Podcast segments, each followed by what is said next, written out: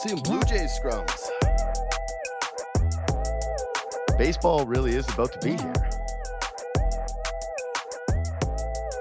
Got Arden Zwelling to come in studio next week. I'm excited to talk to him before he heads to Florida. But yeah, a bunch of people are already down there. Yeah, I'm going to talk about Siakam in a second. Got a little bit of got a few thoughts on Morgan Rielly and yesterday, why we didn't hear from Brad Treliving, but I'm already seeing quotes from John Schneider today about how there's more urgency this year for the Blue Jays. That's good. That's good. There's more urgency. So they added that in the offseason at least. It, it, wasn't it wasn't a total miss. It wasn't just Isiah Kiner-Falefa. It wasn't just Justin Turner. They also added urgency, which you love to hear. It's it's very, very nice very nice that they added some urgency. All right, Blue Jays down. They're at spring training. Siakam night last night. God, I'm losing my voice. I'm sick. I thought that we were gonna. Uh, I, I thought that we were gonna come out of this pandemic with, hey, everybody stays home when they're sick. There's no more work shaming of going into work sick that we were going to get through it. And and that would be one of the end results. I was basically oh over a million when it came to what we were going to do post pandemic better world more hospitals people staying home on their sick days using their actual sick days workplaces not pressuring you to work during sick days all of those oh over a million. I, I didn't get any of those things right. Now i'm trying to scratch out a bunch of words on the Toronto Blue Jays. Um, but yeah, no, I actually did think there's a couple interesting things that I saw this morning. One is the urgency, which I think is hilarious. That's just classic spring training stuff, right? Like, yeah, okay, some guys are going to be there and they're going to be in the best shape of their lives, and they're going to be more urgent. That's the thing that you're really going to feel about the Toronto Blue Jays this year is whatever whatever that means. Like I, w- when you're struggling, it it usually gets told to us that it's because you're gripping the sticks too tight you're holding the bat too tight. You, you're too nervous. You're doing things differently. But I guess urgency in baseball is good now. So we'll see how that works. Uh, I'm a little, I'm a little suspect. Uh, I'll turn around on this and I'll get a little bit more optimistic about the Blue Jays because it is spring and nobody wants to hear a guy just crap on the team. Uh, I, I, know that's how I feel when I'm with my friends and they start crapping on the team. I kind of tune out. I go, yeah, yeah, because I'm going to go to these games. I'm still going to be there, and I'm going to end up enjoying it. And I'm actually very stoked about the cup holders and the 100 section. That's where I'm at. That was the big off-season addition for me. Is oh nice, can put my beer anywhere uh, in the in the seats that are actually going to be facing home plate. But yeah, uh, I'm not going to be all over a lot of the optimism quotes. That being said, the the actual interesting stuff is surrounding Manoah. Uh, they're talking about how he's gonna he's competing for a job, and that he knows he's competing for a job. And I'm a little suspicious as to the degree of this, like how much of a lead that he's actually getting, because he should get quite a bit of a lead. But that's going to be the story to monitor in spring, right? That's the one that we're all going to care about because let's be real here. The spring training stories that we usually manufacture, and I don't just mean media people, I mean fans as well, because you want to talk about the team, you want to discuss what's going on this year. A lot of them turn out to be not such a big deal. And and how should you remember this? Well, Otto Lopez, who was the darling of spring a year ago, the guy who represented Team Canada and swinging a hot bat and was one of the prospects that was actually taking a step and looked like someone that could actually provide the Blue Jays with some depth. Yeah, he's gone. He's just they let him go for a little bit, little bit of cash just a year later. Usually, this stuff doesn't really matter. The fringy guys on the roster. It's nice to be able to get a look and actually see what an Addison Barger looks like, right? Some of the guys that you're hoping could impact a roster. But usually those conversations all go to pot. Alek Manoah is not that. Like this is somebody who could either end up being the ace of the staff this year if things go properly, a guy who completely changes the ceiling of the season, or we end up seeing him in spring and he looks like the exact same guy as last year who can't control the strike zone, who struggles with the pitch clock, who doesn't look to be in better mental or physical shape. And boom, you're starting the season way, way, way, way, way behind the eight ball, losing someone who could end up being, you know, a Cy Young nominee this year. Someone who, by the way, I also think has a really, as far as baseball goes, right? But a, a big uh, impact on the team's personality, the way that they're going to carry themselves. I mentioned this before, uh, always will. Having the big vocal guy in the squad that sticks up for everybody and carries himself with a ton of swagger in any walk of life, I think has a lot of practical application. Anyways, uh, Siakam last night, awesome tribute video really nice stuff by the crowd. I couldn't figure out whether or not all the Pascal jerseys were actually fans that wore Pascal jerseys, or there was some sort of a giveaway, or there was a something going. There was yeah, there. Okay, there was a giveaway. So Nick, you were down there. Did you didn't get the jersey? You didn't get the, the giveaway on time? Uh, yeah, you know how it goes sometimes. Uh, yeah, okay, yeah. They yeah, set it up for like one, I think the one section one nineteen or something like that. Okay, that so said, that, though, it was great. no, that makes sense. that makes sense. That makes sense. That makes sense. Okay, that makes sense. I just there it, it seemed for one section to have all the jerseys like that, and they were floating around on social media. and went, oh man, this is a really intensely coordinated effort. Um, I loved it.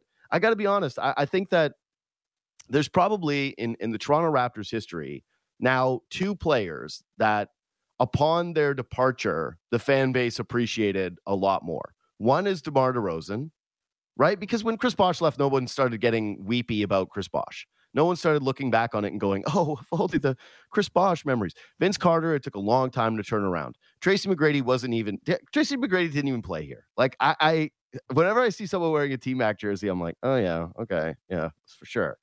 But uh, like the star players, guys of real impact and acclaim, and I'm not talking about upper echelon depth guys too, because like OG wasn't even on, like he didn't even play during the championship run. But there's two guys. Fred Van VanVleet, same thing. He left, he got the bag of money. The entire fan base understood it. I think the Raptors understood it. His, like I was at his tribute night, that was very different from Siakam's, and I think rightfully so. But there's two guys that left that we look at now, and you would say, hmm, I actually really got a little bit more sympathetic, a little bit more sentimental about this guy now that he's actually gone. DeRozan was one because he had to wear the brunt of you not only got traded, but you got traded helping build this thing up. And then we said you were the guy that couldn't get it done in the playoffs.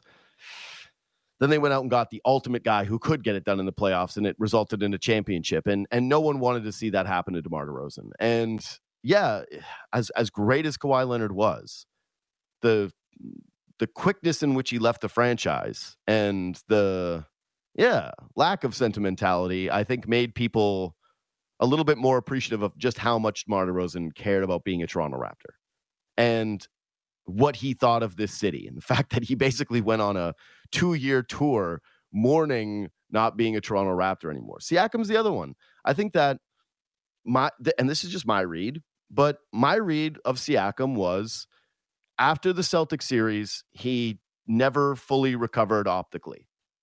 He was one of the best stories in the NBA. And, and I, I think that he's one of the best stories in the NBA ever. Like flat out, one of the best stories in the NBA ever. Had no expectations, was the guy that was just a gravy on top, but then just was a victim of uh, the circumstance of Kawhi Leonard leaving town and inheriting all the expectations of becoming the successor to Kawhi Leonard, the best player the Raptors have ever seen put on the jersey. He showed up that year and he was brilliant to start. And the Raptors fans and media large, they got this whole notion that eh, Siakam could end up winning an MVP and that maybe the Raptors could still win a title if Siakam was uh, an elevated version of himself. And based on his trajectory, which again started from a guy who you didn't trust in the dunker spot taking a uh, two foot shot, that was basically just a player that you wanted to have in transition that you could throw an outlet pass to, to guy who can take a pull up three and who can make a jump shot who can get who who had multiple spots on the floor who had his not only a spin move but who is now building you know an elbow jumper could start to hit a bit of a fadeaway. Ooh maybe he's going to end up being a closer. All of a sudden you could see a scoring package that resembled a little bit of early Kawhi. Plus they had had Kawhi who was a 15th overall pick someone who developed from what? A defensive specialist, which is what Siakam was originally supposed to be, I remember when Jerry Stackhouse was the coach of the 905 and I had him on and he said Siakam was the team's best defender before he was uh, even on the Toronto Raptors. So Siakam inherits all of this weight. It goes from everything you did is gravy, man. We can't believe this story. This is unbelievable. This is incredible. They can't believe the Raptors drafted a completely unknown guy, 27th, and he turned out to be someone who could score 30 in a finals game, someone who was closing out the finals with a floater, to, oh my God, you better be Kawhi.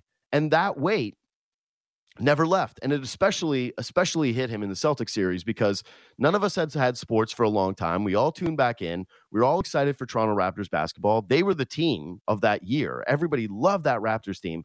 And Siakam couldn't score on anybody. He couldn't dribble the basketball. He was getting absolutely cooked by Marcus Smart. There wasn't a defender that the Celtics could throw at him that Siakam could do anything on. And it evaporated. He came into the next year and it's a season that's a COVID year, it's a throwaway year, all that happens. And then boom, all of a sudden Scottie Barnes arrives. And the Raptors have a lottery pick, and, and fans are essentially ready to move on. The Siakam era has closed. He gets a bit of an opportunity to be the 1A scorer on a team, but it just we get we get trapped in the two timeline conversation. And then Mas- Masai Ujiri makes the mistake of not picking the direction early enough, trying to roll it year over year, fans become frustrated and Siakam becomes the face of, oh, you absolutely need to trade this guy. You've got to figure out a trade for this guy. And so it basically ends up being a two year discussion from people like me of what are you going to get for Siakam? When are you going to trade Siakam? When are you going to pick a direction on Siakam? And all the while, we're not really appreciating the way that this guy plays and what he's done and how good he can be and what he might be on a championship contender. It's just all about trade packages. And fair enough. Like that's what we do. That's what fans do. This is not fan shaming. I'm just explaining that last night I think was a little cathartic for Raptors fans watching him, seeing him return and having the tributes. Beautiful video by Grange. Great job by Siakam with his camp, with the stuff that they released. Some great articles that were written about Siakam. I enjoyed reading them all.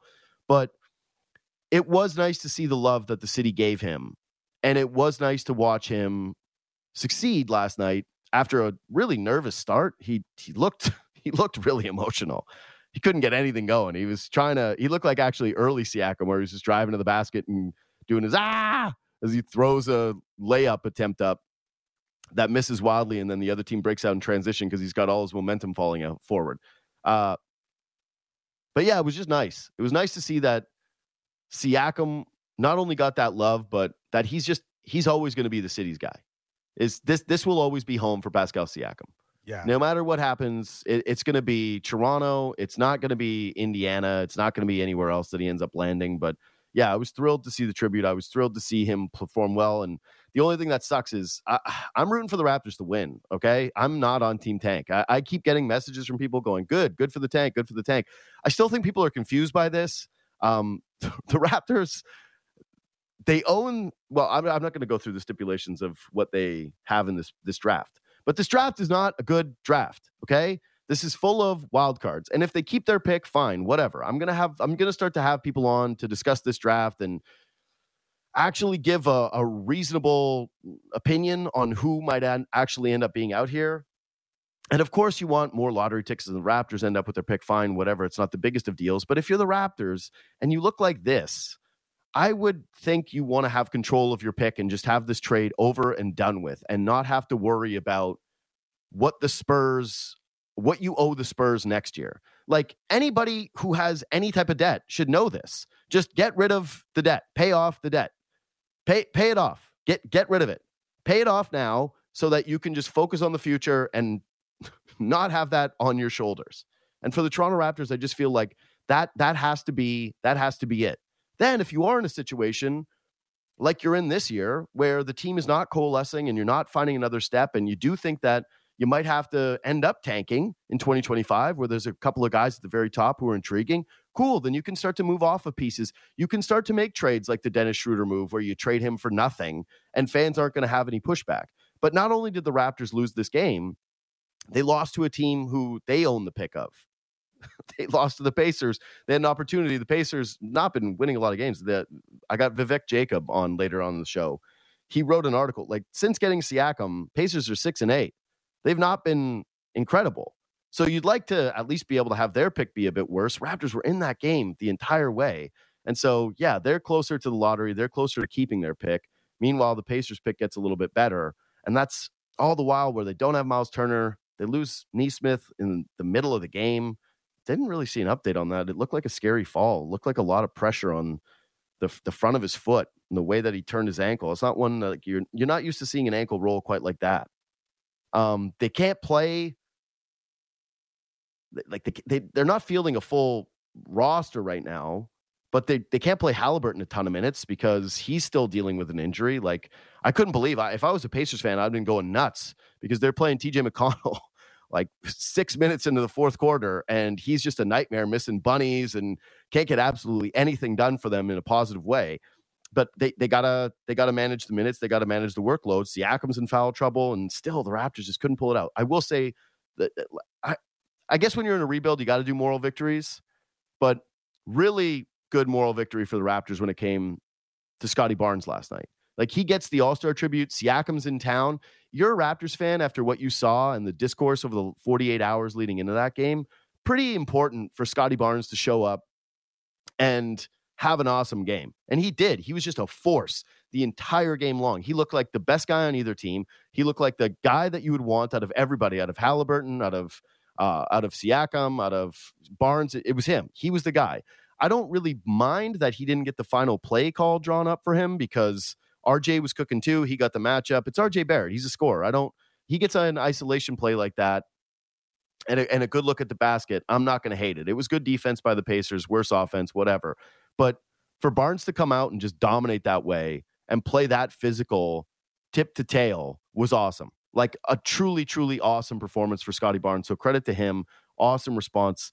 Um, I'm excited to see now if he can carry it over into the next game after the All Star break and what he ends up doing at the All Star break. I think I'm going to care about that too. Anyways, more Raptor stuff later with Vivek Jacob.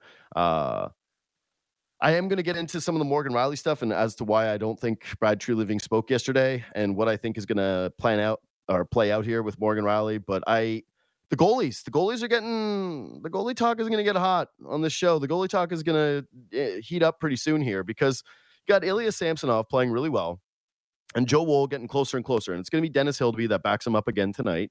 Uh, they still have old Marty Jones out with another injury. Undisclosed, undisclosed, undisclosed, undisclosed. But when he comes back, when Joe Woll comes back, it's going to be super interesting what ends up happening with the net, whether or not Samsonov is able to continue his momentum moving forward here, whether he feels like a guy who has the net on any given night, because that's the thing. He's getting a lot of ice. And he's done well with that in the past. What happens when Joe Woll comes back and they need to play him more? What happens when those pla- practices get split? What happens if Samsonov has one bad game? Anyways, I, I think it's really going to be curious which of these two goaltenders shows the higher ceiling for the Toronto Maple Leafs this year. Because, yeah, I don't think it's a certainty that it's actually Joe Woll the way that we basically outlined it would be a month into the season. Anyways, I had a chance to chat with Kelly Hrudey of Hockey Night in Canada about it. Here it is. Hey, thanks so much for doing this, man. I appreciate it, especially on Valentine's Day. I know. I know you're a lover. I was wondering right? if you were going to bring that up. Yeah, it's uh, no, uh, it's a great see. day. My wife and I have a have planned a, a, dinner at the house. So I have kind of a funny story. At least it's funny to yeah. me. So I go to our uh, local grocery store. They have a beautiful butcher shop. And my wife said to me yesterday, "Why don't we do steaks tomorrow night?" So of course Valentine's Day tonight. And so I go to the butcher shop and my wife says, ask him what's a good steak to pan sear, because we're not going to do it on the barbecue grill, of course. And so. I mentioned that to him, and my butcher goes, I don't know. I'm not a chef. So that what? wasn't the best start to Valentine's Day. I, I, I would have. That I hate the butcher for saying that to you. That's like uh, that's that's in your wheelhouse, sir. Like that's got to be something. Shouldn't he know? Yeah, give me at least a clue. I'm not a chef, so you're telling me that you're back there and you're you ha- you're deciding all the cuts, up, but you don't know. That's but that's what I mean. I thought there was a, a real element to the way the cuts get applied into what how you should cook them. I'm not a chef either, so I'm the worst because I would have been completely emasculated because I, I wouldn't have known where to go from there. You know, I think honestly, if this this is me, I, I think I would have paid for something overly expensive and then walked out of there and prayed it was the right thing. I, I wish I could say I could handle it differently, but I really think that's the way I would have done it. Well, I think this is a good thing for me. I've now just turned 63, and I don't mm-hmm. uh, really like conflict anymore. Years ago, I would have loved conflict, but yeah, not anymore at my age. And so I pretty much did the same thing. I bought an expensive steak well, two of them, and then I walked out without saying anything. and the okay, this is the real test though. Is do you think that when you bring them home and you do this, that your wife will know? Like, are you going to share with her that he didn't know, or are you going to go into this with unbridled confidence, telling her these are the best for being pan seared out of all of the cuts?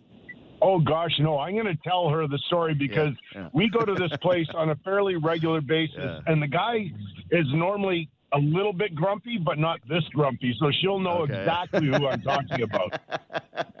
I love that you have a grumpy butcher. Also, listen, uh, I've got I've had the pleasure of meeting you a few times. You're an agreeable, nice person. Like some people have a warm face where it's just you know right away that the interaction is going to be pleasant, and you have a face like that. So I just I I find it especially great that this butcher steamrolls through that and is like, I don't care who you are. I don't care about your presentation or your demeanor. I'm still going to be a jerk to you. I actually kind of respect it. I, I kind of respect it. Anyways, it is Kelly Hrudey, the great Kelly Hrudey. Right. Uh, so many things I want to talk to you about today, but let's start with this. You, you've always been this great advocate for mental health. And the goaltending position is one where, uh, of course, right? Of course, you you played this position, and of course, you understand the the wear and tear that can go through your head psychologically as you deal with the ups and downs of a position. But can you remember a guy like Ilya Samsonov who genuinely has gone from look like he was a star in the league, top 10 in uh, basically every single metric last season, helped carry a team like the Toronto Maple Leafs, where everybody is watching your every move with like a, you know the most in the the most serious of intent the most focused of intent uh, plays brilliantly at home last year awesome all the way around with the pressures of a contract comes into this year completely loses it to the point where we all think that he's going to be out of the league that he might be heading back to russia to all of a sudden he bounced back and he looks exactly like the guy from last year in such a short oh, yeah, period there are many examples over the years, and you're talking to a guy that lived it, JD. So mm-hmm. Uh, the year that the LA Kings went to the final in 92 93, I was the starting goalie, and I had the best start um, of my pro career, and I, that was my 10th year um, until around the beginning of December. And then I went in a ditch, and I was in a ditch for two months. And if not for the uh, help of Barry Melrose, uh, lining me up with uh, Anthony Robbins, or I guess better known as Tony Robbins, and I had a number of one-on-one sessions with Tony to get me out of that dark place. And uh, we ultimately, as I mentioned, went to the final. So this is not unique. Um, I think we're recognizing it more. We're talking more about it, um, and we're seeing with uh, the support and love that people feel now. Uh, sharing their story, and Patrick Laine is a great example of how um, we need to uh, show uh, tons of support for everybody because it's it's around us, all around us, and we all go through things. And so, yeah, Samsonov was, uh, I think, the case study and how to deal with it for NHL teams. And Brad Treliving in the organization did an amazing job to send him down, but not to play, just to work with the goalie coach, get his head in the right place, start to believe in himself and I truly believe, and I know Kevin Bieksa said this on the air. I wasn't on the show that night, but it would have been a failed experiment to play him in the AHL. He needs to play against NHL players with NHL defensemen in front of him. And and with all due respect to the guys in the AHL, they're still trying to find their way, and they would make mistakes that he'd be unfamiliar with and may cause more harm playing goal in front of those or behind those guys. So really wise move by Brad, and look at the uh, benefits. He's he's looking a lot more like himself. You know that that's why again it's so important to be able to kind of share the lived experience of this because yeah, I think for a lot of us on the outside, the the thought was, wow, if he's not ready to play even at the AHL, if they're not even prepared to put him in that spot, then it's it's got to be a complete write off. You know, if if he can't handle an AHL game where there's low stakes, then what does that say about where he's at? And and you know, Luke Fox spoke with me about uh he didn't get the Tony Robbins treatment. He got his father coming from. Russia and apparently delivering him uh, a very uh, intense but heartfelt message at the dinner table. And, and that seems to have helped him get out of this rut. But yeah, it's just yeah. I don't want to say that it's unprecedented. I just currently I couldn't remember a guy where it went from that high to that low and back up to just completely normal that quickly. I, I it, yeah. it really does speak to like, eh, eh, let, let me actually ask you this. Do you think it was all mental with him? Like when you watch his game right now and the way that he's playing, is there something about it where you say, oh, okay, this is good Samsonov, like something with his feet, something with his positioning? That like a lot of people like to say calm in the net. He does appear to be more of that lately. But how much is it all just kind of tied into the mentals to you versus maybe a tweak that he's actually made in his game getting back to something? Well, it's all tied together, but the, the fact is, it's it's more about what's going on in the head and how you're dealing with that and the stress and the you know that you're the weak link, and that's also a terrible place to be. And and he let us into his mind in late October, right? I remember my wife and I were driving from Calgary to Edmonton for the outdoor game between the Oilers and the Flames, and that was the day he talked to the press about what he was going through. Which, by the way, I thought at that time that was going to be a helpful first step because now he's sharing. But unfortunately for him, it just became a deeper and deeper hole because mm-hmm. it's one thing to work on your mental, um, you know, the, the the part that part of it, but you need positive results on the, on the ice. And if you're not getting them, then it's going to make it worse in your head and what you're thinking about yourself and where your career may be going and all these negative thoughts that uh, you know try and ruin you. Mm-hmm. You know, I, I think. I think it was great that he ended up actually opening up and sharing. I know that some people thought, hey, this is actually too much of a window into what's going on, but I, I, really did think it was great. And if you looked at the way that the city responded with the way people rooted for him, uh, I thought it. I, I, think it was ended up being kind of part of the turnaround that he was so vulnerable. It's interesting, you know. I actually watched a Tony Robbins clip today. Uh, it's uh, did he ever use the one on you of look around the room and look for brown, then close your eyes and think about what's brown, then look around the room for red? I didn't. He didn't use that one. We did okay. uh, other drills where uh, we just talked about me, who I am, what I think about myself, uh, all these things about turning that negative uh, thought that I had in my head to positive thoughts. But it, but it's not phony crap. It's you got to put yeah. in the work. Like it's a lot of work to confront who you are and what you're going through and where you are uh, mentally. And by the way, the coolest thing about this, JD, Barry Melrose, my coach, he of course, as I mentioned, made the introduction. But he asked if he could sit in on the session, which I thought was really cool because I'm the starting goaltender on maybe the most popular team in the National Hockey League because of Gretzky. And he wanted to know where I was mentally. So I allowed Barry to stay in on the session, which is very, very revealing.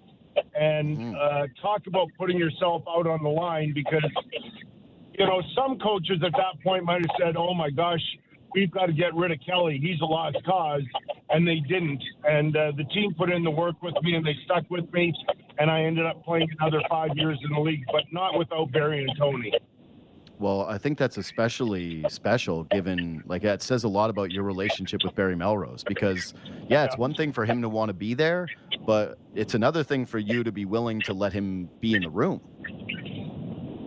Yeah, but you know what? I was so down on myself. I had no no other place to turn. Like I. I thought that my career was over. So what did I have to lose really? I, I didn't have anything to lose. I was the worst goalie in the league at that point, and I went from maybe one of the best in uh, the, from the start of the season to mid December, and so I knew that my career was on the line. So did I have, really have anything to lose to be really open and and uh, honest, I, I, don't think so. Mm. Yeah, I still think yeah, it takes uh, like uh, you might not have something to lose. Still takes some level of trust to open up about those things in front of someone that you don't, right? Like I think that anybody who's actually gone through anything like that, like I've I've gone to therapy before and even when you're first getting to know a therapist, it's hard to be honest. you know, like you're you're looking at this person and going, I, I don't know you. I, I know this is your job, but I uh, let me give you partial truths. And then as you start to work your way into it, it maybe and maybe that's just me, uh, but I think that is probably a lot of people. It takes you a little bit more time I, I to. can to- understand that. Yeah, my to- to- experience going to see the person helping me with my mental health, uh, Mm-hmm. I I was scared stiff driving there, and then I got into the office and I cried for an hour. Oh yeah. See, the first time I did it, I did all my crying after. I didn't cry oh, during. It was I did- after I, I wept. too. No, I went. It was. You know what I learned is you don't go for a beer with your friends immediately after your very first therapy session. Oh no! because no, no, no. all you want to yeah i didn't know No. i went out with friends i went to go meet some of the guys and obviously you're still kind of in that space right where you Yeah. want to explore deeper thoughts and deeper things and i hadn't shut that tap off and then yeah, i had to go to the bathroom and cry. Uh, i was like sitting in there being like oh god damn it. I gotta i gotta turn this off. I gotta make this normal. Otherwise people are gonna think that yeah i'm losing it. Uh, okay so the, the the kid's coming back to the maple leafs joe Woll. And at I kind of like the circumstances that he's returning to, where it's not all on his shoulders all of a sudden, as a guy who has, I think, only something like, uh, I, I want to say 30 starts ever as a pro during one Yeah. season, including the AHL. So it's nice that he can come back and sort of split the net. But if you were going to be trying to give him some advice as he comes back, or say that there's something that you're hoping to see from him, what would it be? Well, he's already said what the biggest step for his for him coming up for his development, and that is uh, reading the play. Uh, I recall when he first got called up. Uh, well, what was that? Two seasons ago, and he said so. He revealed something about well, what I'm really trying to learn is how to read a play because I think he understood he has all the physical talents, but to play goal, if you can't read a play, you won't have a long career you, because you just can't react to every situation. You have to understand when you're sitting back there and you see the attack coming your way, or whether it's on the power play or whatever, and you have to be able to identify the puck carrier and his, depending on his talent level. So you have to know everybody in the league. Uh, depending on that guy's talent level with the puck, what his two or three options might be. Now, there might be a player like Sidney Crosby or McDavid that has four options, right? Because they see everybody on the ice. But typically, most players have one or two options, and so you have to identify those quickly so that you're in proper position to make the save and that not be chasing the play. So that he understands that. It just takes time to learn that. It's not easy to understand how to do that. Based on what you've seen from both guys at their very best, Woll and Samsonov, who do you think has the higher ceiling of the two? Holy cow, that's a tough one because experience is a important part of this equation. I would say right now Samsonov, but that's not to discredit or be dismissive to Woll because that's unfair because certain people develop at different stages and you know different ages in life. So you know Jacob Markstrom is a great example. So he was a high draft choice and he didn't have very much success young. He didn't really start to take off till he was 27 or 28. And I remember when he was about 27 with Vancouver, I said, okay, he is for sure an NHL player, NHL goalie, but I don't know if he's ever going to be a number one. Well, the next season, his game took off to a different level, and he's been at that level ever since. Uh, he's, he's a bona fide number one, one of the best goalies in the league. So that's why that's a difficult question because age is a big part of this. Of course, yeah, and you're you're allowed to exceed expectation, and I think it's reasonable to think that the guy Mhm. who's actually done it and who has the pedigree of Samsonov could be the higher guy. I just think that for a little while, and the reason why I'm asking you is that you know you actually have a more educated eye looking at it. You do have this experience because for a lot of us, I think there was it, it did feel like a bit of a certainty, especially when Samsonov was in a lull, and as he's still building back, I think the trust of a lot of people in the fan base that yeah, that Woll would with some kind of weird certainty be the the guy that the Leafs were hoping emerged as the number one goaltender this year, and, and I'm not sure that's necessarily true. Um, if they do keep three guys, and, and I know Martin Jones is a is a veteran, but it, it doesn't feel like the Leafs are going to want to end up trying to put him on waivers because someone could end up claiming him, even though he is a guy who would understand his role. Do you think it's difficult for everyone involved if there's three goalies around? Yes, I do. Um, it's very difficult to, to manage everybody's. Uh, forget about game time, practice time. So mm. everybody loses when you have three goalies. Ideally, you have two, and everybody gets the, the practice time that they need because practice time is invaluable. It's it's one of the greatest things. You know, going back to our conversation about the highest uh, ceiling for Woll or, or Samsung, one thing that there's no way to gauge, there's no way to look at it and calculate it is work ethic. And so when you have three guys that want the net, somebody's losing out or all three guys are losing out and, and they can't perform at the level they need. They can't put in the work that they need, and then you're in a bad place. Yeah. Um, I, I do wonder how it's going to play out, but it, it, I, I think that yeah, that's probably that probably feels very very right with the way that they're going. Okay, so uh, I did also want to speak to you today because the Calgary Toronto connection and all of the stuff that is in the news about Calgary right now. Um, obviously, you do the regional broadcast. I was watching the game the other night. Um, the focus here seems to have shifted a little bit from uh, Tanev to Hanifin, but I do want to start with the Tanev thing for you. Is okay, and I, and I mean this in a complimentary way. Okay, I'm, I'm not trying to degrade Tanev when I bring this stuff up, but this is a guy who's 34 years old, has less career goals than his age, has a history of injuries, and is a pending UFA. But the ask is a first, and maybe even more. Can you kind of explain, as someone who watches a lot of him, what it is Chris Tanev brings a hockey team, and whether you think that that price for a team like the Leafs makes sense? Well, a first rounder is a hardy ask. Mm-hmm. Having said that, every playoff contender can use a guy like Chris Tanev because he does everything right. And, you know, over the course of his career, I'm not as concerned about the injury component as some other people.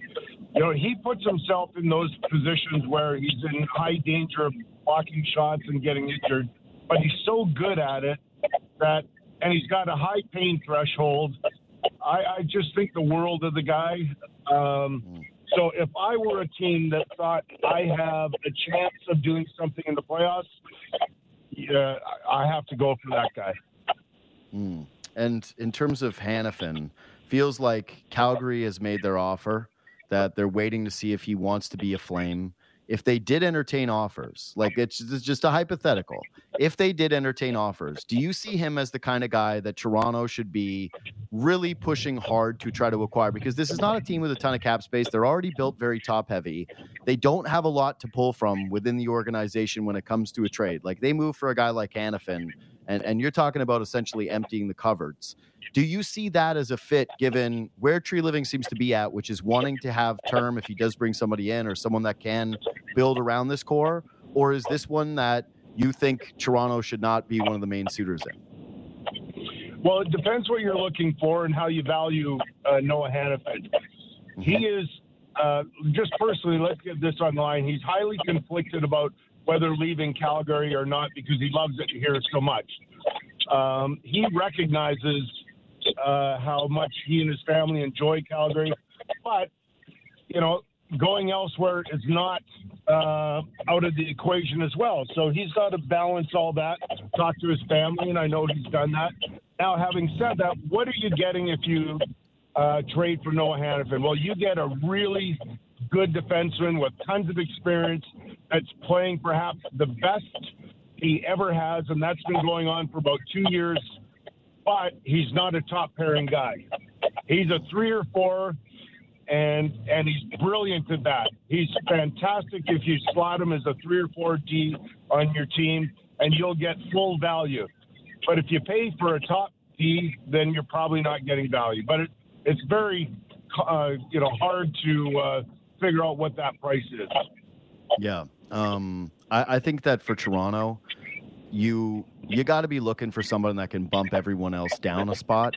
And considering Morgan Rielly is the left hand shot, I'm not sure. that's the guy you should be targeting. I think the name sounds great. I think that the link between the two organizations sounds great, um, especially since the you know Treliving had already called Calgary and there was discussions about a Zadorov and Tanev package.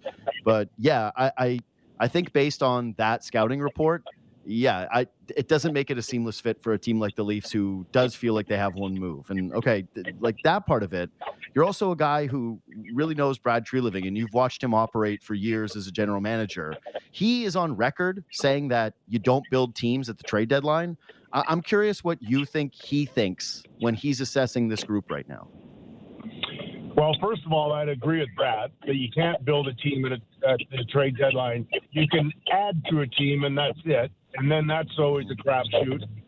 But I don't know. That's Brad, as everybody knows, like all GMs, they make a million phone calls. And JD, I don't know if you, with your schedule, you can listen to Jeff Marek, but I have always shared a story of Jeff about Rogie Vachon, my general manager in Los Angeles. And we were talking, we had gotten to know each other quite well after two or three years. And uh, I said, How often do you talk to other general managers about some of us? He goes, Kelly, every single day I'm on the phone with every manager about every single one of you. So when you put that in perspective, uh, every single guy's being mentioned. Everybody's looked at for contracts. Everybody's looked at for term. Everybody's contracts is being uh, considered about is this a good deal to keep them? Is it a good deal to get rid of them? So everything's wide open. I have no idea where that's going with any of that.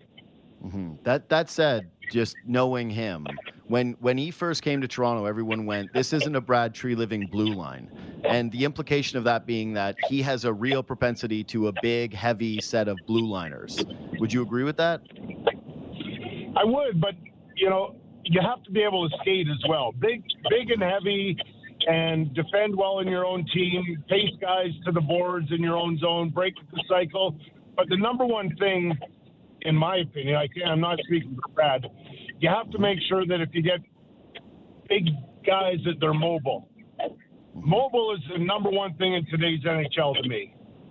Mm-hmm. And and all the young defensemen are proving that, whether it's Quinn Hughes or Cale Makar or Jack Hughes or uh, uh, his brother Luke Hughes all the top young defensemen can move like they've never done before in the NHL's game. Yeah. I actually think that we're going to start to maybe see a trend of even like more size up front, actually trying to counteract the the size at the back end or the lack thereof. You know, like it's going to be more and more even an emphasis of bigger forwards that can take advantage physically of now lighter guys that yeah, uh, are going to be getting more minutes because yeah, some of the better guys in the NHL now are they, they are they're getting smaller and smaller, and the, the point that you make is very very real.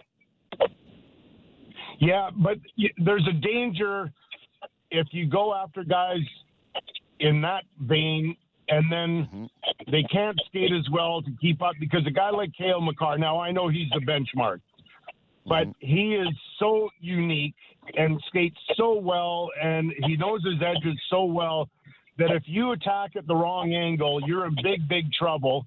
And all these young defensemen play just like Cale. And so, and by the way, Cale is mean as well in his own way, right? So yeah. he's he's not a kind of guy that you can just push around and you know that he's going to cower and quit. He's he's got his own edge.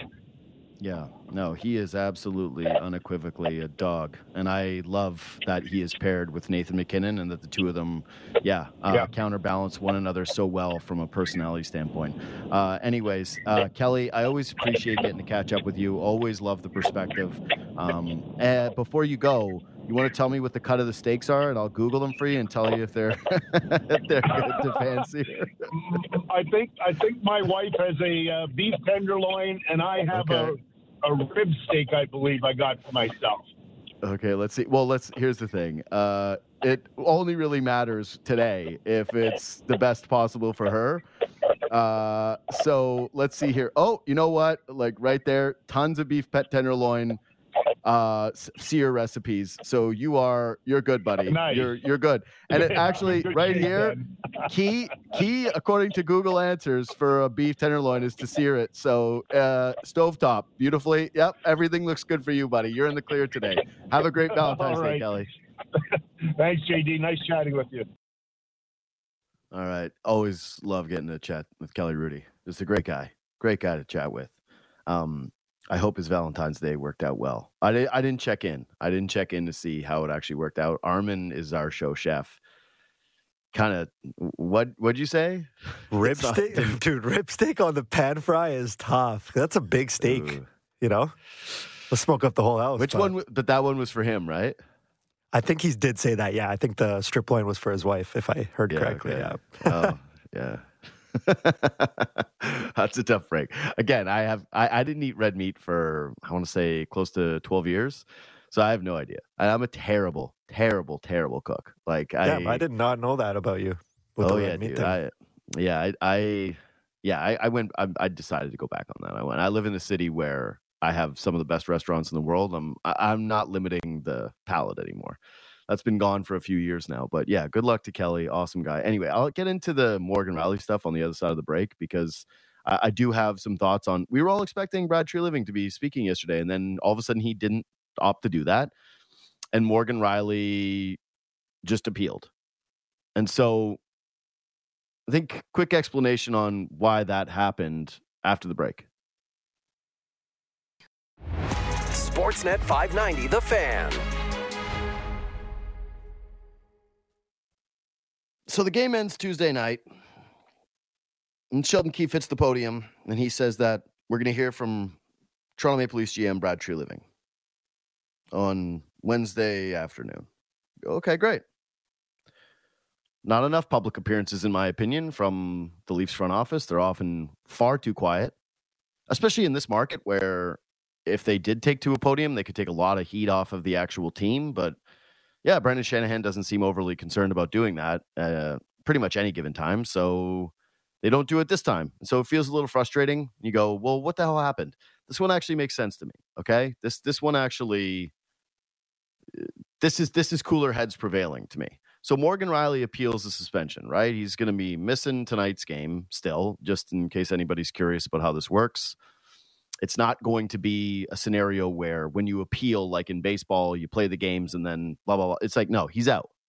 He's missing these games. He's missing this game.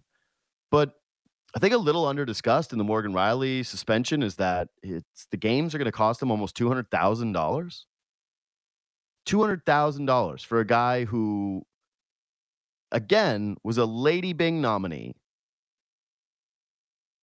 and who has zero incidents of even remotely dirty play throughout his career. So they appeal this, and because it's under six games, it goes straight to Gary Bettman. Now, what has Gary Bettman done in the past? Gary Bettman once famously, well, famously in the suspension world, I guess, because we're all very obsessed with this. And now we we're going to be experts on this in Toronto. Oh my god, experts. We you need suspension talk from now. You come to the place that gets the most. You come to Toronto, the hard ass Toronto Maple Leafs, the team that just that can't stop piling up the suspensions. The appeal goes straight to Gary Bettman because it's under six games. Gary Bettman once famously reduced a suspension for Jason Spezza, who got six games for kneeing a downed opponent like he was a UFC fighter, like he was Petr Yan getting ejected for Aljamain Sterling. They went, no, no, no kneeing down opponents, Jason. And he reduced it from six to four. And why did he do that? Because of Jason Spezza's track record, because of his history. And here's my guess. My guess here is that Morgan Rielly losing a massive chunk of change, $200,000 with a history of no violence, the opposite of Viggo Mortensen. That they're hoping if they just stay quiet and they don't say anything that the league would perceive as dumb and I would perceive as awesome, that Gary Bettman, who, let's be honest, can be a little petty, right? I think we would all agree. I think even Gary Bettman, in a truthful, quiet moment over a glass of scotch, would admit that he can be a little petty. That he doesn't want to hear any more noise out of the the old big smoke. He just would like it if the Toronto Maple Leafs stay quiet and maybe, just maybe, good old Gary will lop one game off of this thing. Now, again, he doesn't like to go against George. He doesn't like to go against Georgie Boy. He, he very rarely does it, but that's my guess. My guess here is that the nice guy politics, Morgan Rielly being nice, and the Leafs playing nice by not going to their big media and frankly whining and kicking up a hornet's nest about this even further. They're hoping that that basically represents good behavior to Gary Bettman and that Gary Bettman takes this thing down from five to four. And you see Morgan Rielly one game earlier. Hard to imagine it goes much further than that. Maybe it goes five to three. Who knows? But that's that's the play here, I think. And you could see that with I saw a, a Ryan Reaves quote. He went from hold on, let me see if I can find it. He went from uh, let's bring back violence in hockey, which I went that's pretty sweet. I'd I'd wear that shirt. To something along the lines of I hope Morgan Rielly has a great day. Oh, this sorry, he had uh he he said, I hope it goes well about the appeal. So that's that was Ryan Reaves a uh, day later. I think that the message has been communicated internally with the Toronto Maple Leafs that everybody shut up. Let's see how this plays out. And then if Gary goes against us, fire and brimstone. Brimstone? Brimstone? Brimstone. Stone. Yeah. Anyways, let's take a quick break. Let's come back. Let's talk to Vivek Jacob about last night. And uh, I have some conspiracy theories about LeBron and the Warriors next. All right, time for one of my favorites. Siakam's return. It's also Vivek Jacobs' return. Wrote a great piece that's up on sportsnet.ca right now called How the Pacers Have Fared Since Adding Pascal Siakam. They added from Raptors in the title, which was important to note for the people here. They're like, where did but where did they get him from? Where did he where would where was Siakam before? it's nice that they added that's why you have editors, right? That's why you have SEO. Yeah, it's nice. That's good stuff. Thanks for doing this, buddy. hey, so I, I, started my show today saying I think that Siakam is he and DeRozan have a very special place with Raptors fans in that both these guys got critiqued to death, and then the second they were gone, well, DeRozan a little different because the second he was gone, it was Kawhi replacing him. But these mm-hmm. two, to me, represent the guys where the fan base went, mm, maybe we didn't really appreciate you enough while you were here. And uh, we're a little bit sorry for that. We're a little sorry for the way that we nitpicked everything about you. And now we would like to try and reclaim you as our own? I think that's pretty bang on. I mean, when you look at the history of Pascal Siakam during his tenure with the Raptors, I actually mm-hmm. feel like there's a lot of similarities between him and Chris Bosh. And I think there were a lot of criticisms of Bosh. And then when you look back big picture, it's like, wait a second the best player he ever played with mm. was Hedo Turkoglu. And when you look at the there way the Raptors things about TJ Ford and Jose Calderon, that's just this rude, washed up. Uh, like no, no, that's yeah, that's fine. Jermaine O'Neal, who we all got so excited for. Oh man, the Twin Towers. They came to my university. I was ready. I was ready for that. But yeah, you're probably right. and and and then you look at the way they built around Pascal Siakam. It's like, hey, why couldn't you put more shooting around this guy? Why couldn't we ever see what that would look like? And okay, sure, there were shortcomings. It was clear that he was not, you know, bonafide number one option, but I think there were ways to build around him um, that were better than what we saw over the course of the last four years before this trade came about, and since he became that number one option. Mm-hmm. Yeah, we're gonna we're gonna see what transpires from this trade too, like what the Raptors do with these picks. It's gonna be pretty critical, pretty important. I understand the salary implications and wanting to see more from Scottie Barnes, but last night was also a reminder, and even reading your piece was a reminder that it's not always the worst thing to have a good player around a developing player, right? Like having uh like Tyrese Haliburton's pretty young too. Uh like mm-hmm. how what's his age difference between He's, him and Scottie Barnes? He's just a year older. Yeah. Okay. So the the guys with a player who is better than Scottie right now, or has had a better year than Scottie right now, they decided that they were going to grab Siakam and pay him to put him around their young star to try and build. And I, I just thought that was kind of interesting as a reminder yesterday that there's not one way of doing things. And it, I was always an advocate for trading Siakam. Like I don't want to play revisionist history, but when I look at that trade package and I look back on what they got, uh, yeah, I think that there kind of is a case that maybe they should have just kept Siakam. And certainly it feels a little bit like Fred Van VanVleet, where maybe they should have just done the contract earlier to avoid a lot of this stuff and put painted themselves into a yeah, painted themselves into a corner. But either way, whatever. Um, that the past is the past. I just I couldn't help Yep. kind of feel that way last night. Like, mm, maybe the people that I was arguing with who said no, just give him the contract extension, uh, they were right and I was wrong. Uh, anyways, uh, you you brought up post game that hey, it was moral victory night, right? Because that's what they are. They're a rebuilding team, so I think that's fair. That they've responded a few times that they haven't been able to close out games. I tweeted back at you. I'm not really sure that's the case. I thought it was a really good game for Scottie Barnes, but yeah, uh, do you measure a team differently with responses considering they just like they get beat down a lot? So there's just a lot of examples of them getting chances to quote unquote bounce back. Well, I, I think the point I was trying to make was when you look at the four wins that this team has had since the Siakam trade, three of them have had this extra incentive, right? One is, oh, Pascal just got traded. I'm gonna show. We're gonna show out. Uh, you know, there's the Siakam return game. There's the Fred return game. Now Fred didn't play, um, and so it's like, how does this young team learn to just show up? Um, and and I think that's the biggest challenge that I see with this team in terms of the inconsistency of effort, the uh, inconsistency uh, defensively.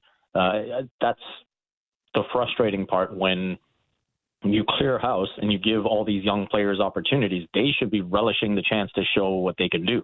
And so, Mm. why is it taking you know a Siakam return game, a Fred return game, you know Siakam getting traded to get their juices flowing?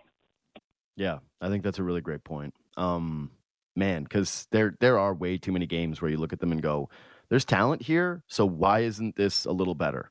Right? Yeah. It's like okay, That sure, you can point. chalk, yeah, you can chalk some things up to like trying to find some chemistry, and it's a lot of new guys, and you know the the one thing I'm having difficulty with right now is Bruce Brown's part in this, and I, I keep watching him saying. Dude, I know you're supposed to. I know you got dealt a bit of a rough hand getting traded to the Raptors, and that you probably thought it was going to be a way station, that you were going to be on your way to New York and competing for another championship this year. But yeah, you're here now. And if you're going to be the team guy, the glue guy, I, I kind of need to see a little bit more of that. I need to see a little fewer of you deciding it's it's Bruce Brown ISO time. Uh, like be a little less of a black hole when the ball comes to you, like just a Yeah. touch.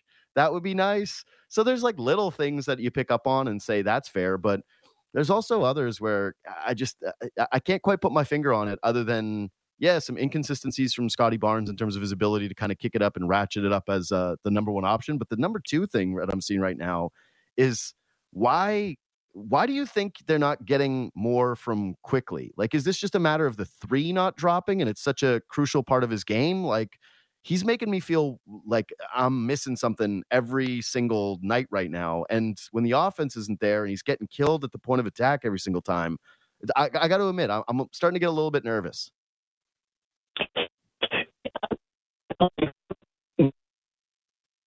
But I do No. think that it's a bit too premeditated right now.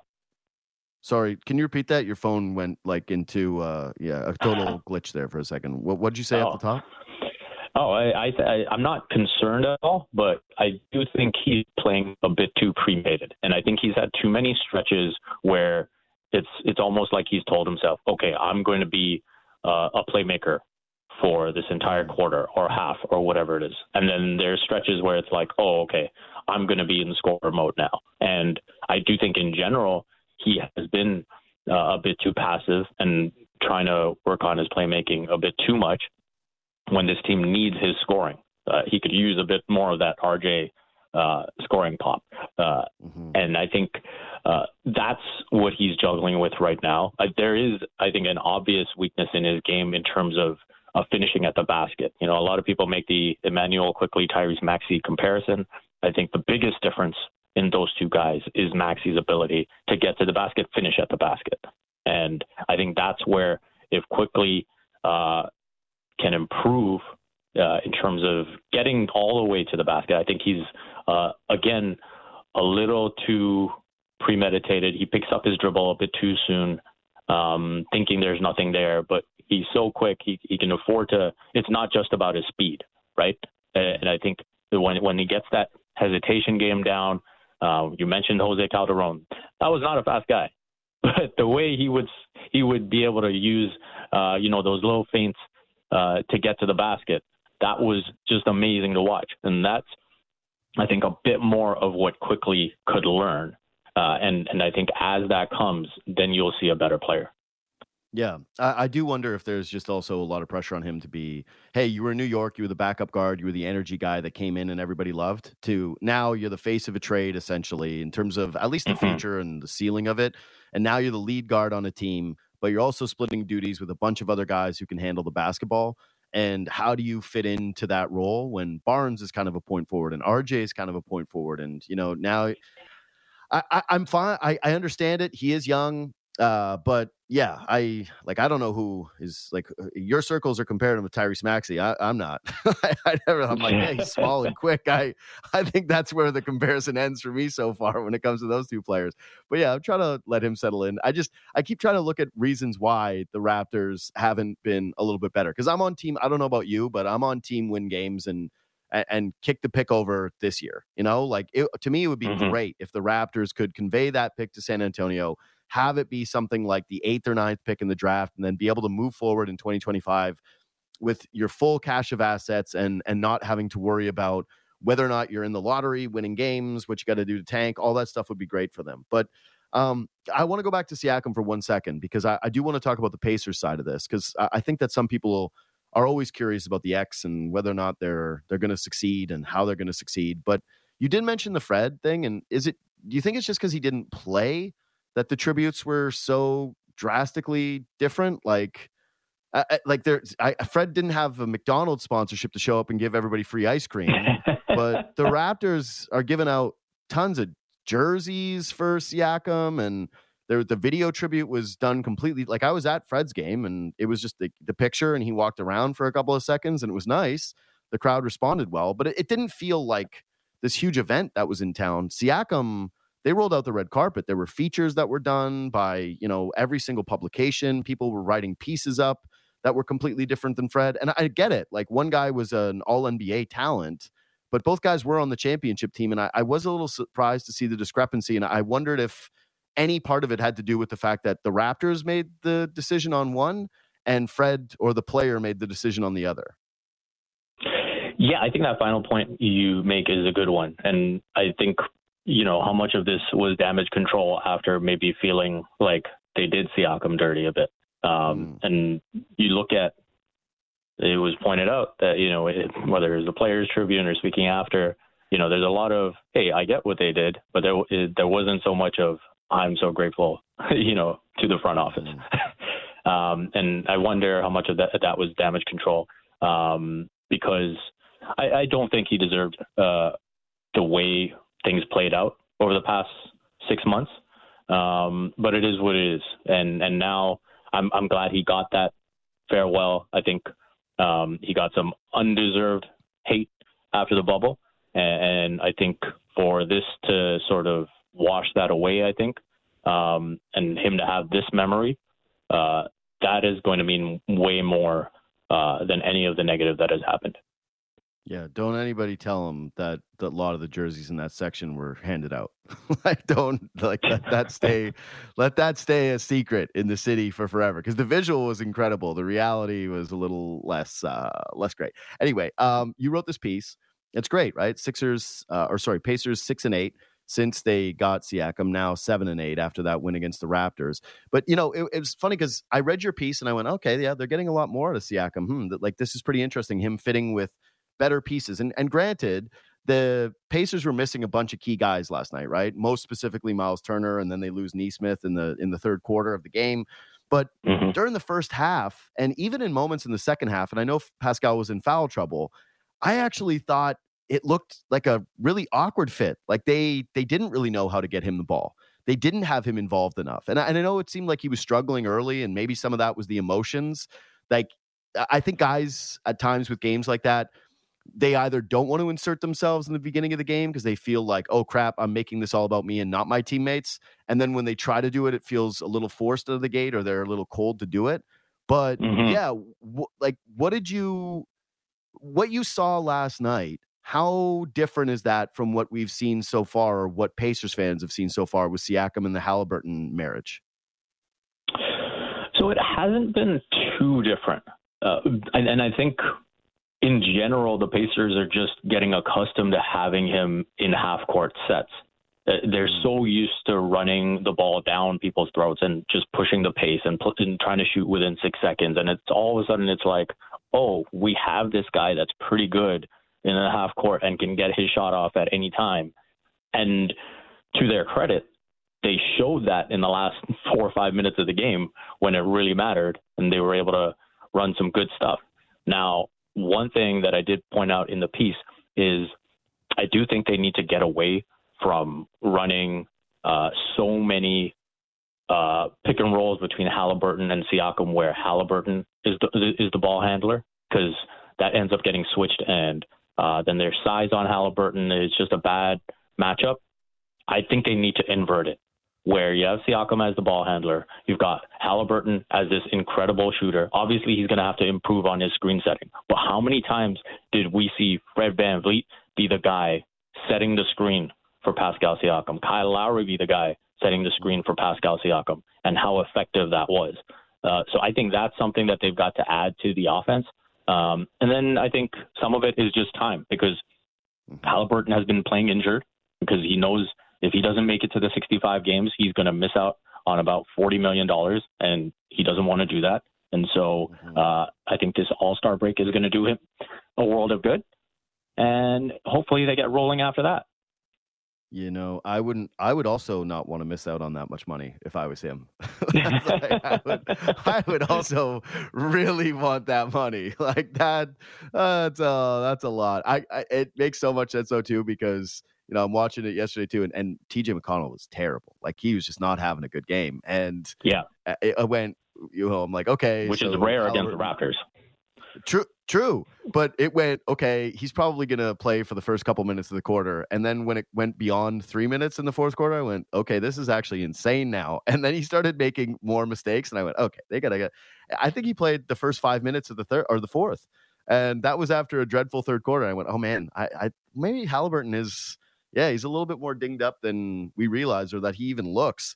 And if you're that Pacers team too, that had to be a little scary because you know you lose Nesmith, you do have all these other injuries you did push a lot of chips in the middle this year. You're trying to be good, and now you're asking this guy to to play some serious minutes in crunch time. I thought that was an important win for them. But okay, so you also pointed out that a lot of the losses that they've had have been against some of the best teams in the NBA: uh, Boston, Denver, New York, Phoenix, Sacramento, and Golden State. Since they got them, my my thing is okay. That's fair. You lost to good teams, but you did make this trade not to just be all right. And I know Halliburton's young and so and he's hurt. And again, there's there's mitigating factors here.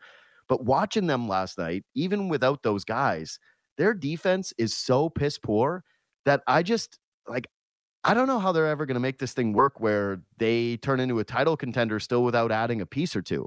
Or or do you feel like it's going to be that dramatically different? Like I know they give up a ton of points, but do you think that there can be more internal improvement for this team where they get to be at least passable defensively? Because yeah, I, I don't think I don't think that the current formula is going to materialize into being a team that we consider amongst the the very best, like Boston.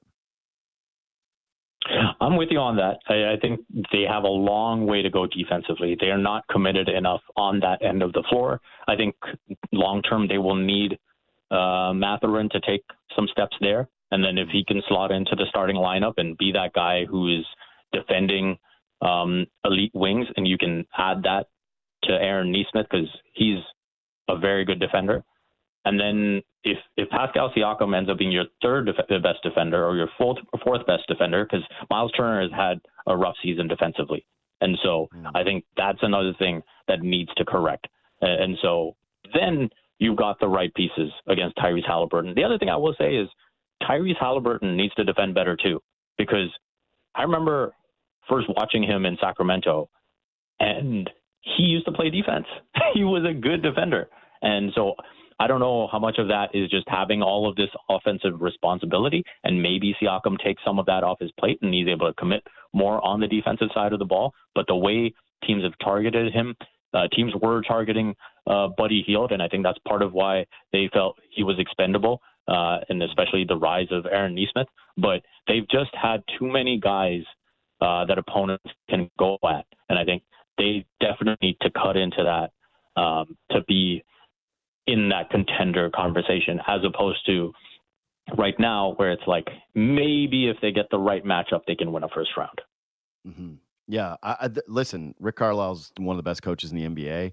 Uh, I, I know that they were just trying to get the most of the personnel they had and build a team that fits Halliburton, but I do think that this is one of the issues about being the team that says we're just going to run, we're going to score within the first 10 seconds, and we are going to try to outmath the other team with three after three after three.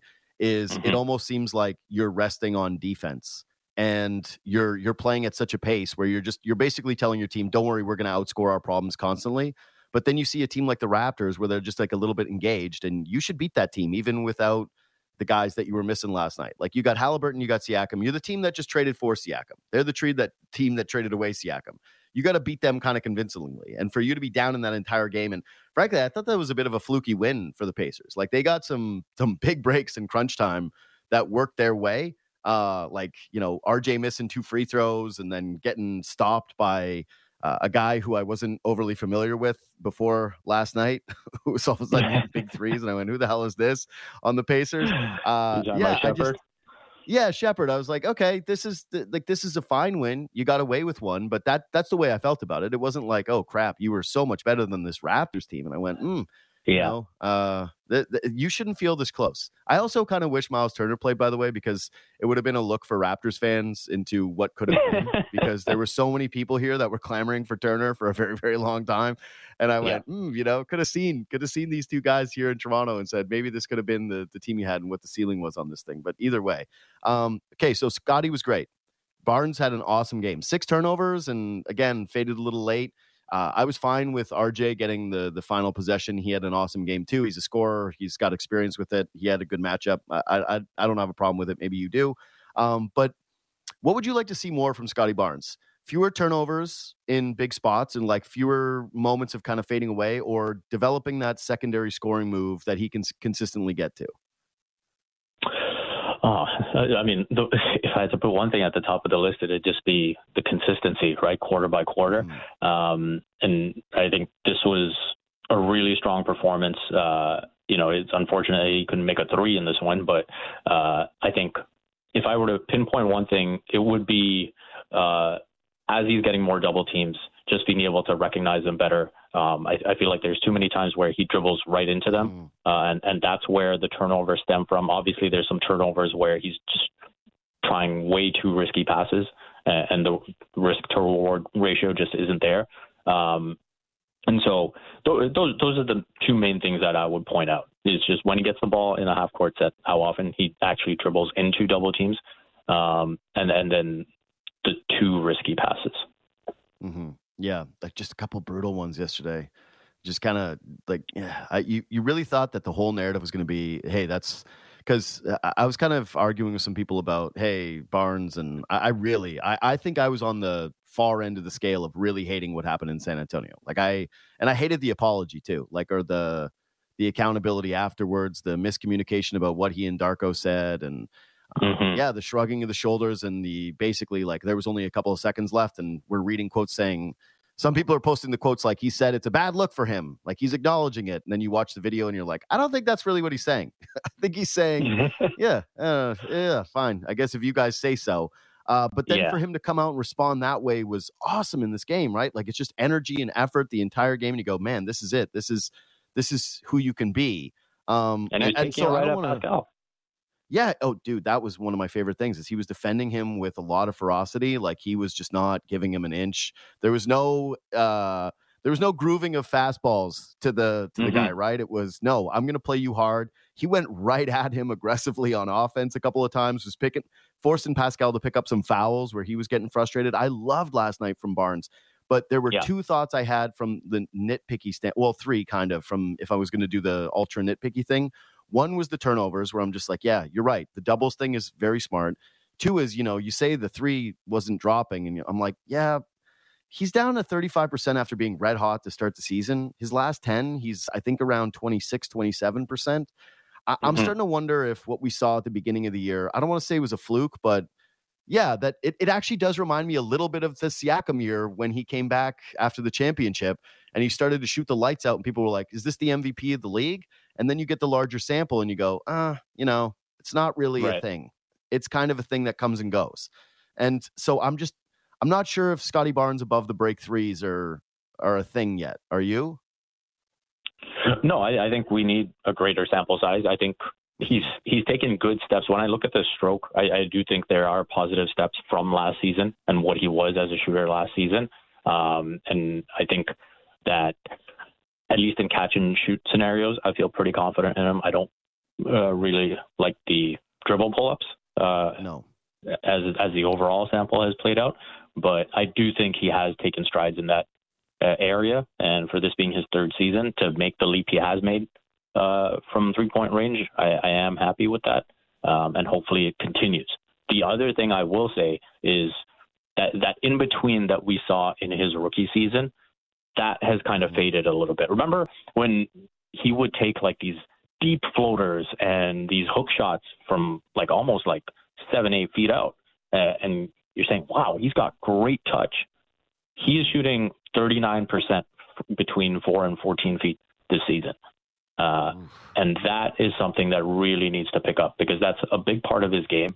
Obviously, uh, we know he likes to get all the way to the basket on his post ups, but mm-hmm. sometimes he does get stuck in that in between, and that's what he's left with. And and he was making that at a pretty good rate uh, in his rookie season, and that has kind of fallen off. He was at 45% in his rookie year.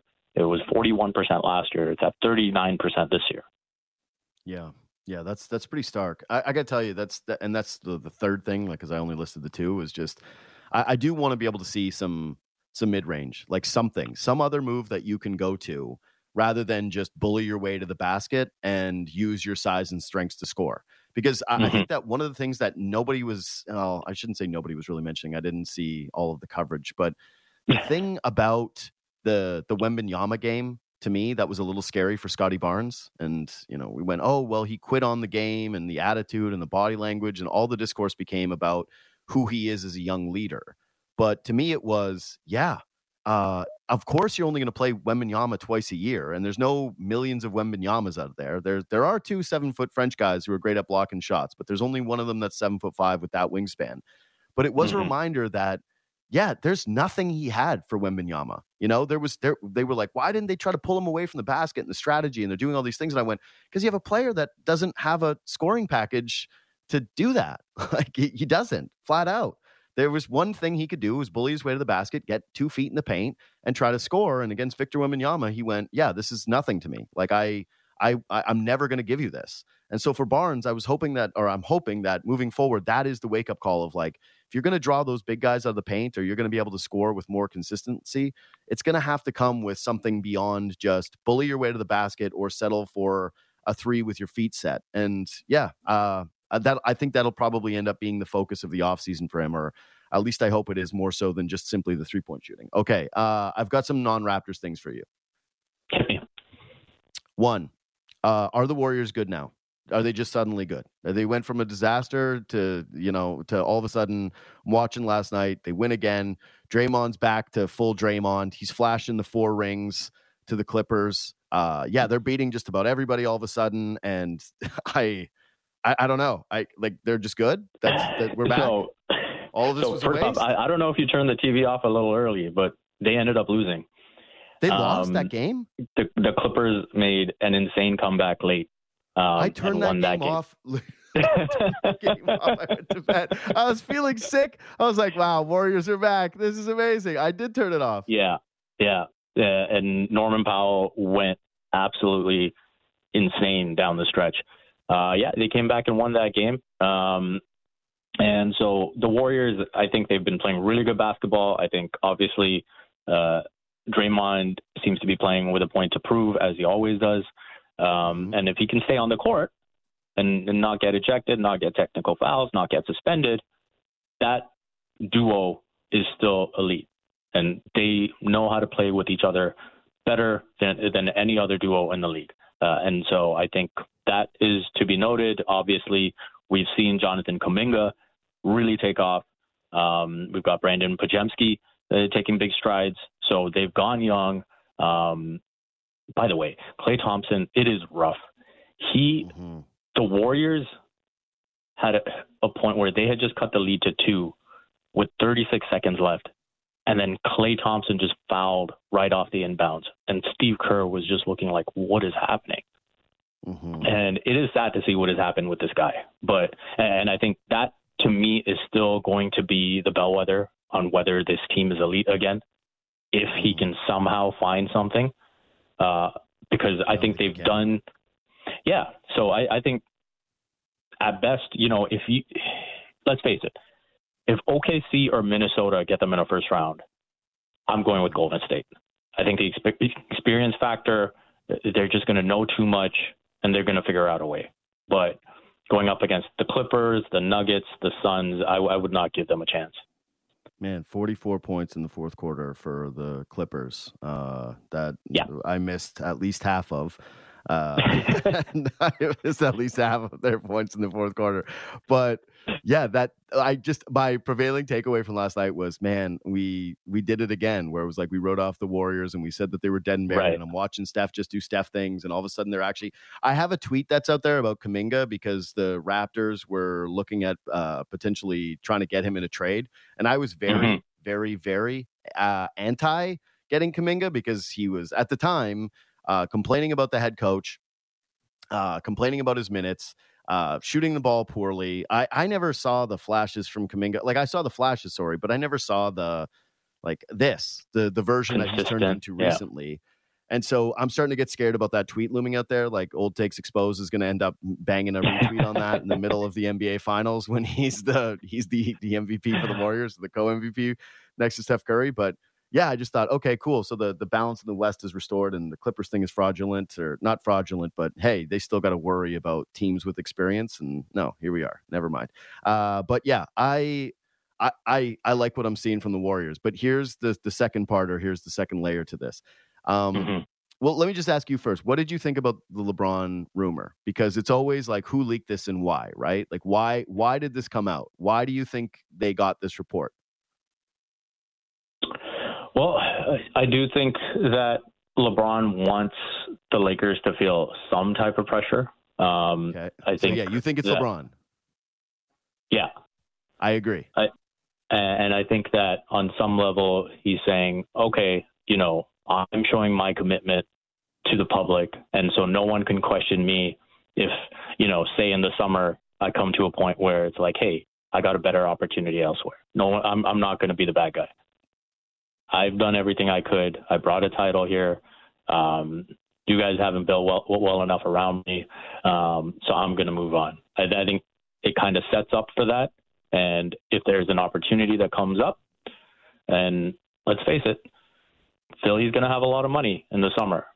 And so, even though it was a no right then and there, I would not be surprised if that ends up playing out.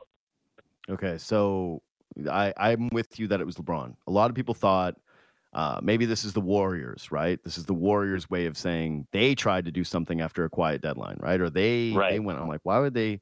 I was like, you know, uh, I don't think that the Warriors would ever do this. The Lakers, I saw actually Bill Simmons had a theory that the Lakers were doing it to try to mess with the Warriors and mess with their team chemistry. I'm like, you think you're trying to mess with Klay Thompson? He's already messed.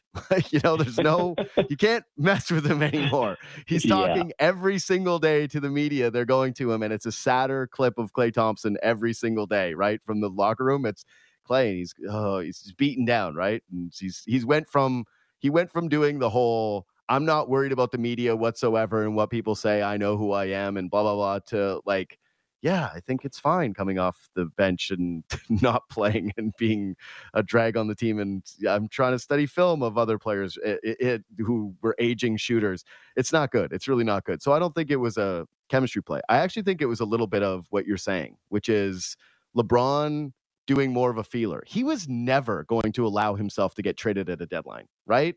Like, Right. that does not happen to all-time great players. And I know people always point to Kevin Durant. It's like Kevin Durant is an exception to everything when it comes to all-time greats, right? Like nobody's supposed to go join the team of their number one rival.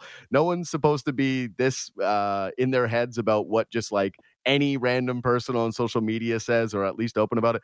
Durant in the the the Brooklyn thing, who cares? That's a that's a complete outlier. No great players get traded at deadlines, and LeBron is painfully aware of his legacy and would never allow for him mid-season to get traded from a Lakers team to go to the Warriors and join Steph Curry for a championship. Like never, never, never was going to happen.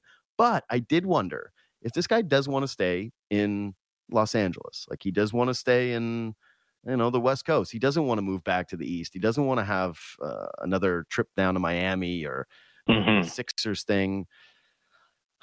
Does he really care about getting paid anymore? Like, does he really need to be one of the highest paid players in the NBA? Maybe he does, maybe from the ego standpoint. But if not, I wondered if maybe he was just feeling it out like, what is the public reaction to had I joined Steph Curry, right?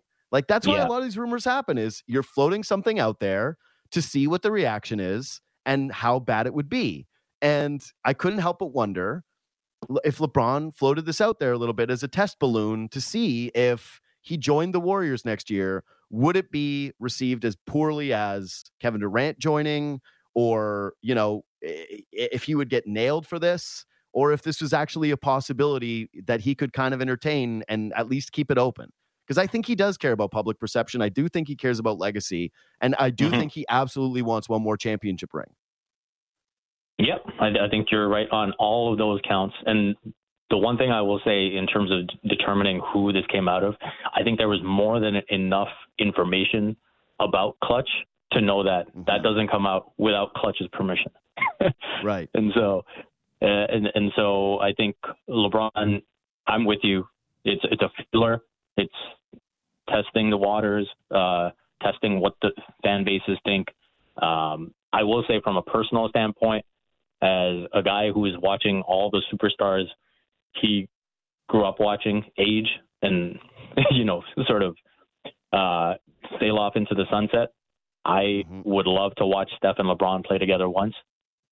Um, but I just don't think that LeBron, knowing the history of like, oh, KD teamed up with him, won a uh, won a ring. LeBron's gonna team up with him now and win a ring. Like, I don't think he would want that narrative. I agree. This is why I was a little surprised by the test balloon because I'm like, you really need to test the public's reaction. If you get another championship ring, like, what what is more likely? You get Finals MVP or Steph does? Right. I just wonder Okay, if he so- thinks that it might be different now with him, you know, pretty much 40 years old, Yeah, that's that's what I thought as too. it's opposed to doing it in the prime. I know. I just I I can't. If LeBron goes out and gets a championship ring, it's going to be viewed more as a Steph ring than a LeBron ring, right? And it would be viewed as you went and joined Steph Curry, and then all of a sudden you open the door to well, LeBron did also go join D Wade, right? He joined Wade. Wade didn't come to him. He went and Mhm. joined Steph Curry at the end of his career. I, I think it would be stupid for him to do it. The only problem is, is if you're LeBron, it's just there's there's not many places. I, I think he would love to play with those guys in a vacuum. Like he would love to Yeah. go be on the Draymond tra- team. He would love to play with Steph Curry. He would fit perfectly with that team. He wouldn't have to move coasts. He it would be great. Everything about it is great except for the narratives. But you look around the league and just yeah, tell me what the landing spot is for LeBron James that actually makes sense. Because I don't think the Sixers make sense. Why why would the Sixers make sense? Like I don't I, like I don't really see it. The Knicks, like that's the spot. He goes to MSG and tries to. That just feels like Lakers East in terms of all right, you're good. I don't know if you're great. I, yeah, uh, I don't, I don't know what that does for the Knicks. So I just, it's really uncomfortable everywhere from a basketball standpoint to me, and it's weird because I'm saying that about LeBron James, but everywhere but Golden State. Yeah, I mean, I do see a Sixers fit. I, I did think the thing that would take him away from it is, you know, having to come back east. Uh, and obviously, he, he's got things so well set up in LA and obviously the off court endeavors. But uh, I do think with the Sixers, if he is the guy handling the ball. Then you've got Maxey. Then you've got Embiid. Um, I think that would take the team to another level. I think, Mm. especially in terms of what it takes in the postseason, in terms of getting the best out of Joel Embiid, I think that would be incredible. And Mm. I do think there is a fit. I again because of the West Coast East Coast thing at this point in his career, he probably doesn't want to do it. Um, but hey, let's see who lands Bronny. I know it's so. It yeah, Grange had a funny tweet about it the other day. It's like so fresh, wondering where LeBron's going to go, but it's it is. I actually think that this one is way more fascinating. Last like the last two times because the last two times we knew, right? Like the Mm. last two times it was a farce, Yeah. being like, "Where's he going to go?" We knew the decision was the only time we didn't, and then it turned out hindsight wise, like it was actually kind of sneaky obvious. But this is one where, yeah, I think teams and LeBron like it's it's not a certainty. This is the first time in LeBron's career where a team would probably look at him and say, "Well, hmm, uh, what is this going to do to our team? Like, what are we going to have to give up to have you in the room?" Versus the every other point where it's been, "Oh my God, you're even thinking about coming here? We'll do whatever it takes. We'll do whatever it takes." The Knicks basically destroyed their team for uh, half a decade because they were trying to clear spots for LeBron and they just wanted to be able to even get in the room with him. So yeah, Mhm. uh, I, count me into actually giving a crap what happens with LeBron. My only thing in terms of the certainty, uh, I shouldn't say certainty because who knows. I feel like he just he can't go back to Lakers. The Lakers thing is done. The relationship is broken. It's it's dead. If you're putting it out there that you even had the conversations about a trade and him looking at what that team is this year and how they fared, I yeah, I think it's over. Um, anyways, last Yeah. one. Uh, it's All Star Weekend. I can't remember a time where it felt this muted to me. Uh, you're way more uh, of like in the basketball world. Has it been that way? Like, is this just me getting older where I'm like, oh, right, All Star game? Uh, is it because the NHL one was in Toronto, so it felt like a bigger deal to me? Like, why? Like, I just learned who's in the dunk contest, and I'm thrilled in that Indiana?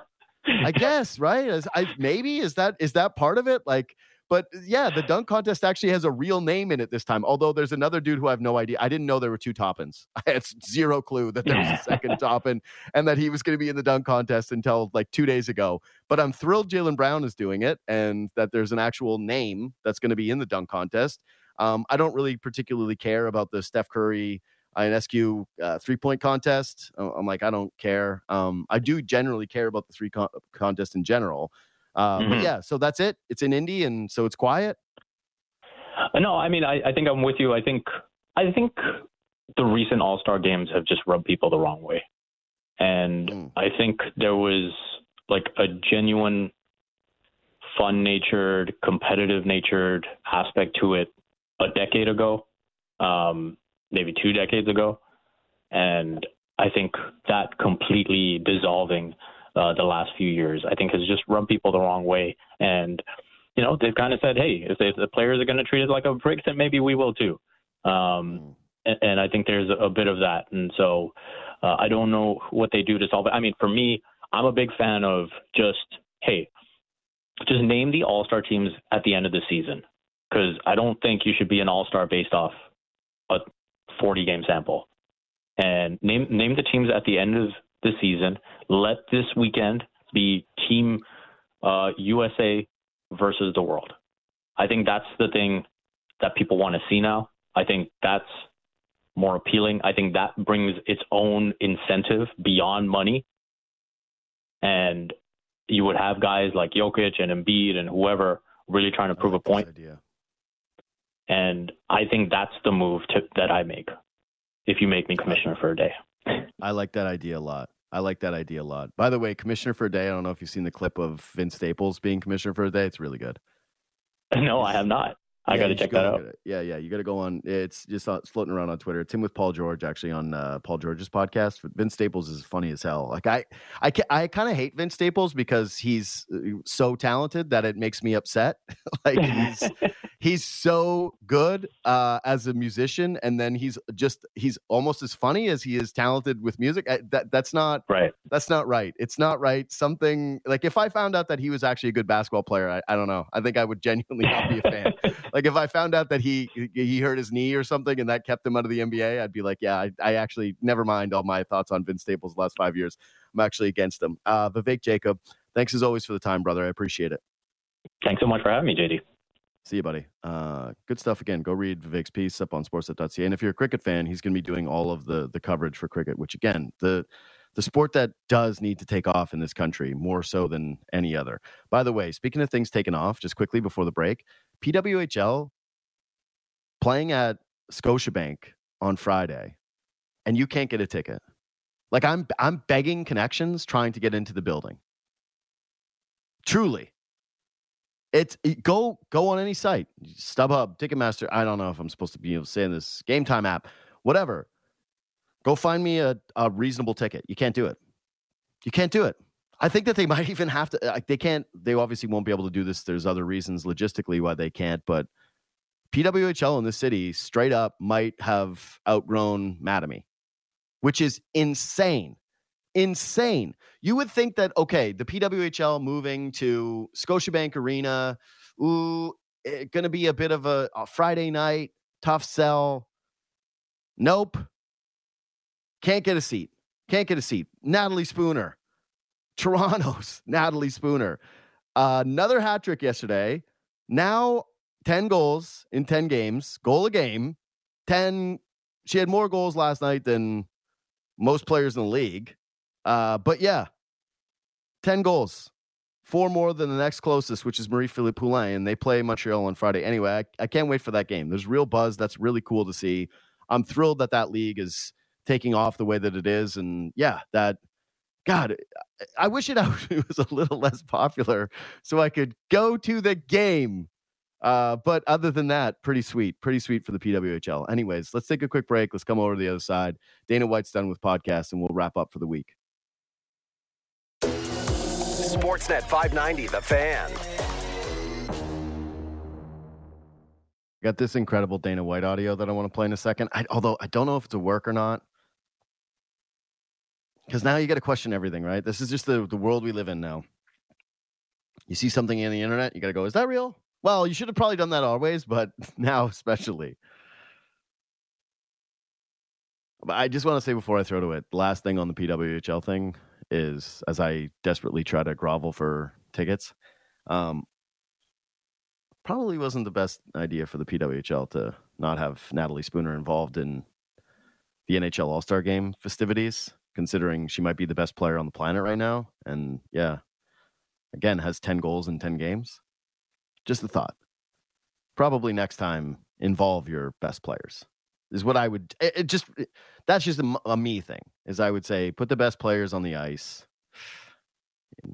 Have most people interested, especially when that person happens to be the arguably best player in your league and has the most goals, and it's just absolutely dominating this season. Anyway, uh, okay, Dana White is supposed to go on Howie Mandel's podcast, and this is how it goes not only an amazing businessman, you are oh, an inspiration. You are a philosopher. Oh, the way philosopher. you do business, the way you uh, conduct your business and your friendships and oh, media is. Uh, I'm I'm jealous, and but Dana, I can't thank you enough for being here. And thank you for all the kind words. I appreciate it. I, I am so tired of doing podcasts. It's I, I'm literally done with them. I'm not doing any more podcasts.